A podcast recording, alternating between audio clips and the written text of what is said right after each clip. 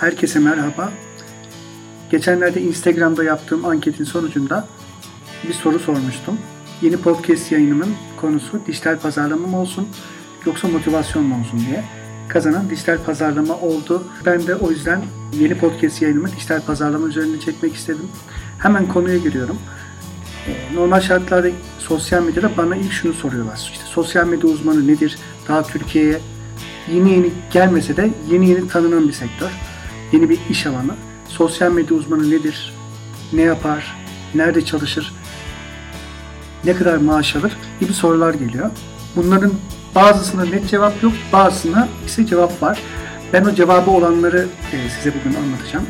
Sosyal medya uzmanı bir şirketin, bir kuruluşun, markanın sosyal medyada hesaplarını kuran, içerik üreten, istatistiklerini takip eden, rakip analizi yapabilen, sosyal medyada reklamlara çıkabilen, bazı programlar kullanabilen, yani bunlar Photoshop, Adobe Premiere gibi bazı içerik üretmek için lazım olan programlar.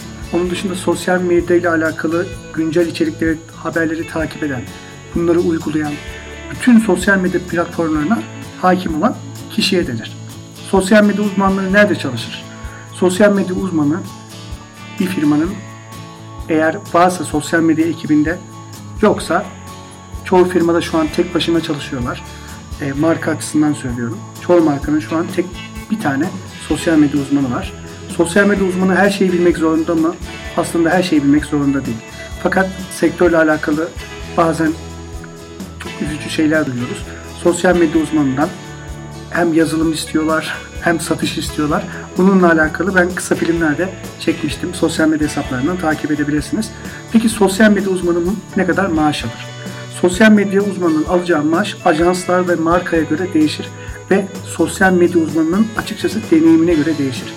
Eğer sosyal medya uzmanı olmak istiyorsanız sosyal medya uzmanlarının olduğu WhatsApp gruplarına dahil olmanız, sosyal medya ile alakalı yurt içi ve yurt dışındaki haber sitelerini takip etmelisiniz. Her gün sosyal medya trendlerine hakim olmalısınız. Peki sosyal medya uzmanlığı için eğitim almalı mıyım? Eğitim mutlaka almalısınız. Fakat size verilecek eğitimde sadece yüzeysel şeyler gösterecektir. Birçok arkadaşım gibi ben de sosyal medya uzmanlığı eğitimi aldım.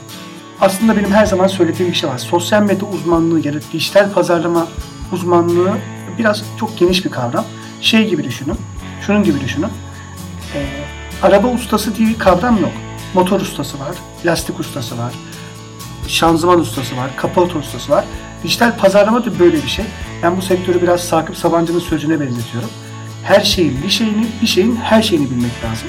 Ben dijital pazarlamada kendime Facebook ve Instagram reklamcılığı konusunda ilerlemeyi seçtim. Ne kadar iyi olursam olayım dijital medya her geçen gün gelişip kendini yenilediği için sizin de mutlaka kendinizi geliştirmeniz ve yeniliğe açık olmanız lazım.